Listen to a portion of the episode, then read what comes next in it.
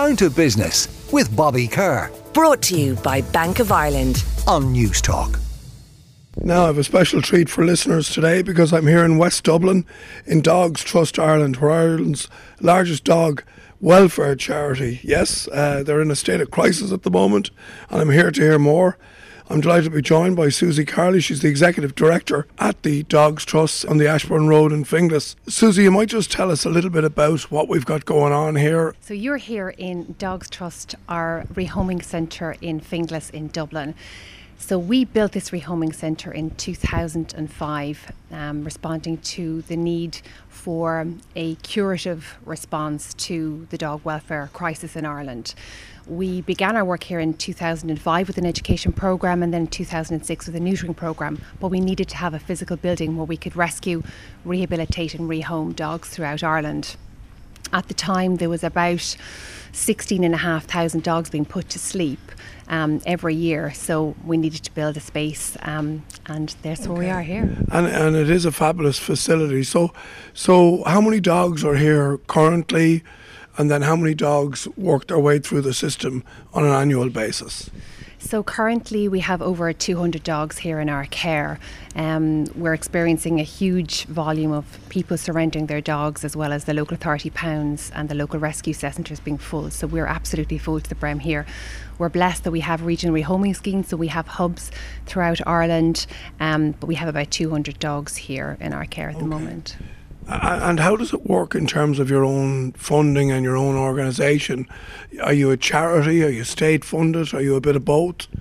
So, we are absolutely blessed to be supported by our donors. We receive no government funding whatsoever. Okay. So, we rely on the generosity of our donors, um, our sponsors, our corporates to be able to do the work that we do here throughout Ireland.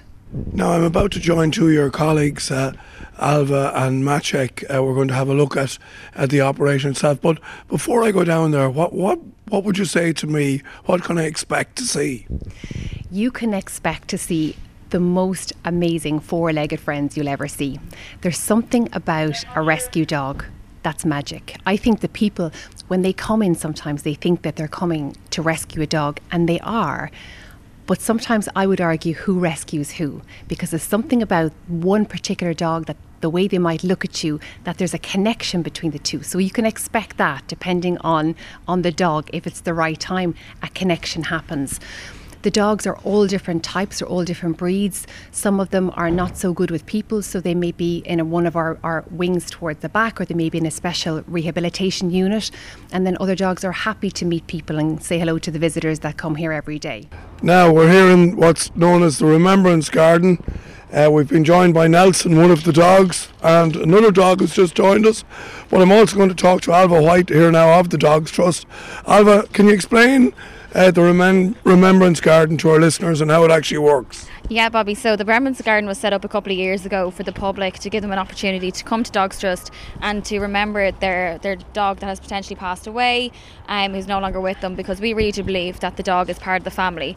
So what you can do here, it's open to the public all year round. They, they can come in, they can take a seat here at one of our benches, they can take time to remember their dog. We also have a wired brush um, kind of statue, a sculpture, a sculpture, shall yeah, I say, yeah. um, of a dog, which, as you can see, it's slowly building building up its fur. So there's little gold tags attached to it.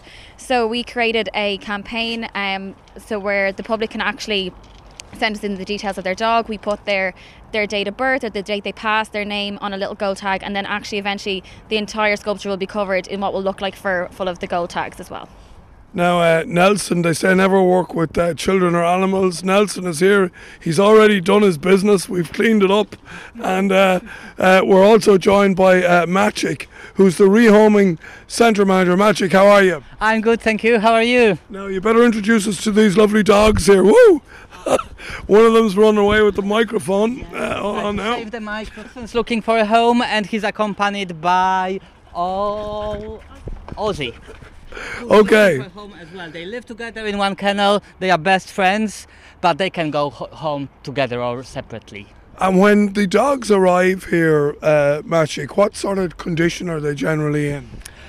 Uh, it really varies. Some of them come in very critical conditions. A recent girl that was brought uh, to us by a nun was after some severe accident and had to have uh, all the toes amputated on one of the legs. But also, sometimes they come in a very good condition and it, they are just uh, victims of unfortunate circumstances. People ha- go through different periods in life and tragedies, have, get evicted, get through divorces.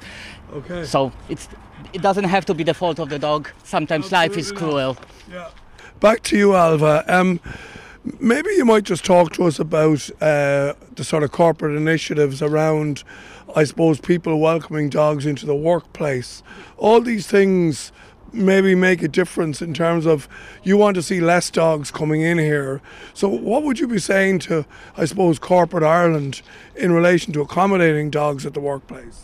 So obviously, Bobby, after the lockdown, uh, which I know everyone's allergic to that word, we, you know, we spent two years indoors. We were two years with our dogs. A lot of people got a dog as well at the start of the pandemic, and obviously, people might have seen their dogs' behaviours changing, um, because they're leaving their home for long, longer periods of time. They're leaving more often. So we're calling on um, corporations and organisations across Ireland to maybe be a bit more dog friendly. There's so many ways that you can do this. It can be as simple as obviously having a dog friendly office or dog friendly workspaces within the the building itself. Um, there's other ways that you can do it isn't through like supporting Dogs Trust financially or um, through toy donations, food donations as well. We love to we love to see uh, corporates get involved. Uh, obviously, we have our Christmas campaign at the moment where we are calling on corporates to to donate this Christmas. Um, I'm glad we got a bark. I was hoping somebody would bark. but um, but as I said, yeah, there's so many ways that employees can introduce programs into their kind of employee handbook as well. Whether it be small things like if a dog was to pass away of an employee, they might get a day off, a day to grieve, a day to process things as well. It's really hard, you know. There's a lot of people who would find their dogs, you know, they'd see them every day. It's like losing a family member. So we just want people to kind of have that opportunity to, to grieve it as well. Now we've gone back indoors here at the Dogs Trust and we're in uh, the rehoming corridor and I'm delighted to be rejoined by Maciek. Uh, Maciek, uh, I want to maybe describe this for our listeners. So we've got this big long corridor, you can hear the dogs, some of them barking in the background, and all these dogs are beautifully presented in, I suppose, behind glass. And so if I was to arrive here and I wanted to adopt a dog, could I walk down along here and decide maybe I like this guy here? So how does the process work? Uh, So we would invite you to visit the center. We are open to the public for just browsing the dogs on Fridays, Saturdays, Sundays, and Mondays from 1 till 3. You're welcome to walk the corridor, have a look. After that, we will ask you to fill in a rehoming questionnaire so that we can learn a little bit more about you, your lifestyle, working hours, the area you live in, and we can make sure that the match, the dog that you liked or chose, will actually suit your circumstances.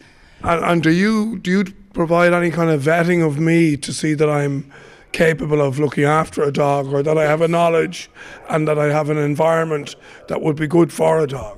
Yes, so there would be some questions on the home finding questionnaire. Of course, we would discuss the dog with you. We'll tell you all the history that we have on the dog.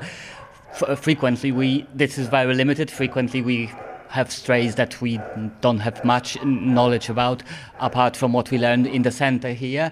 Uh, we also will ask you to send us the pictures of your garden or do a little video tour of your garden to see if there are any uh, areas that could be insecure and result in the dog escaping. So let's just walk over to Coco here. Um, so uh, here he is. He's in uh, behind. It looks like he's been uh, maybe in a fight or he's got some damage to his ears. But he's a beautiful, strong dog. Uh, what's his breed? What would you tell me about him now if I like So to look at him? Girl, she came to us from a pound. She's a big lady with a big personality. Uh, unfortunately, she's a victim of this horrible trend of ear cutting on the dogs, so that's why they are so short. Some people like to do it. It is nowadays illegal. So fortunately, we won't see many dogs like that anymore. Now I'm back to you, Alva. Um, I really have enjoyed uh, my tour around the Dogs Trust here. It's great to see all the animals and the wonderful commitment that all of you have here to these beautiful animals. But you know, if you had a message for our listeners today, coming up to Christmas, what is that message? So we understand that you know Christmas is a really popular time for people to donate to charities, and we understand there's so many amazing, incredible charities here in Ireland. But we are calling on individuals and important, most importantly, corporations to donate to us this Christmas.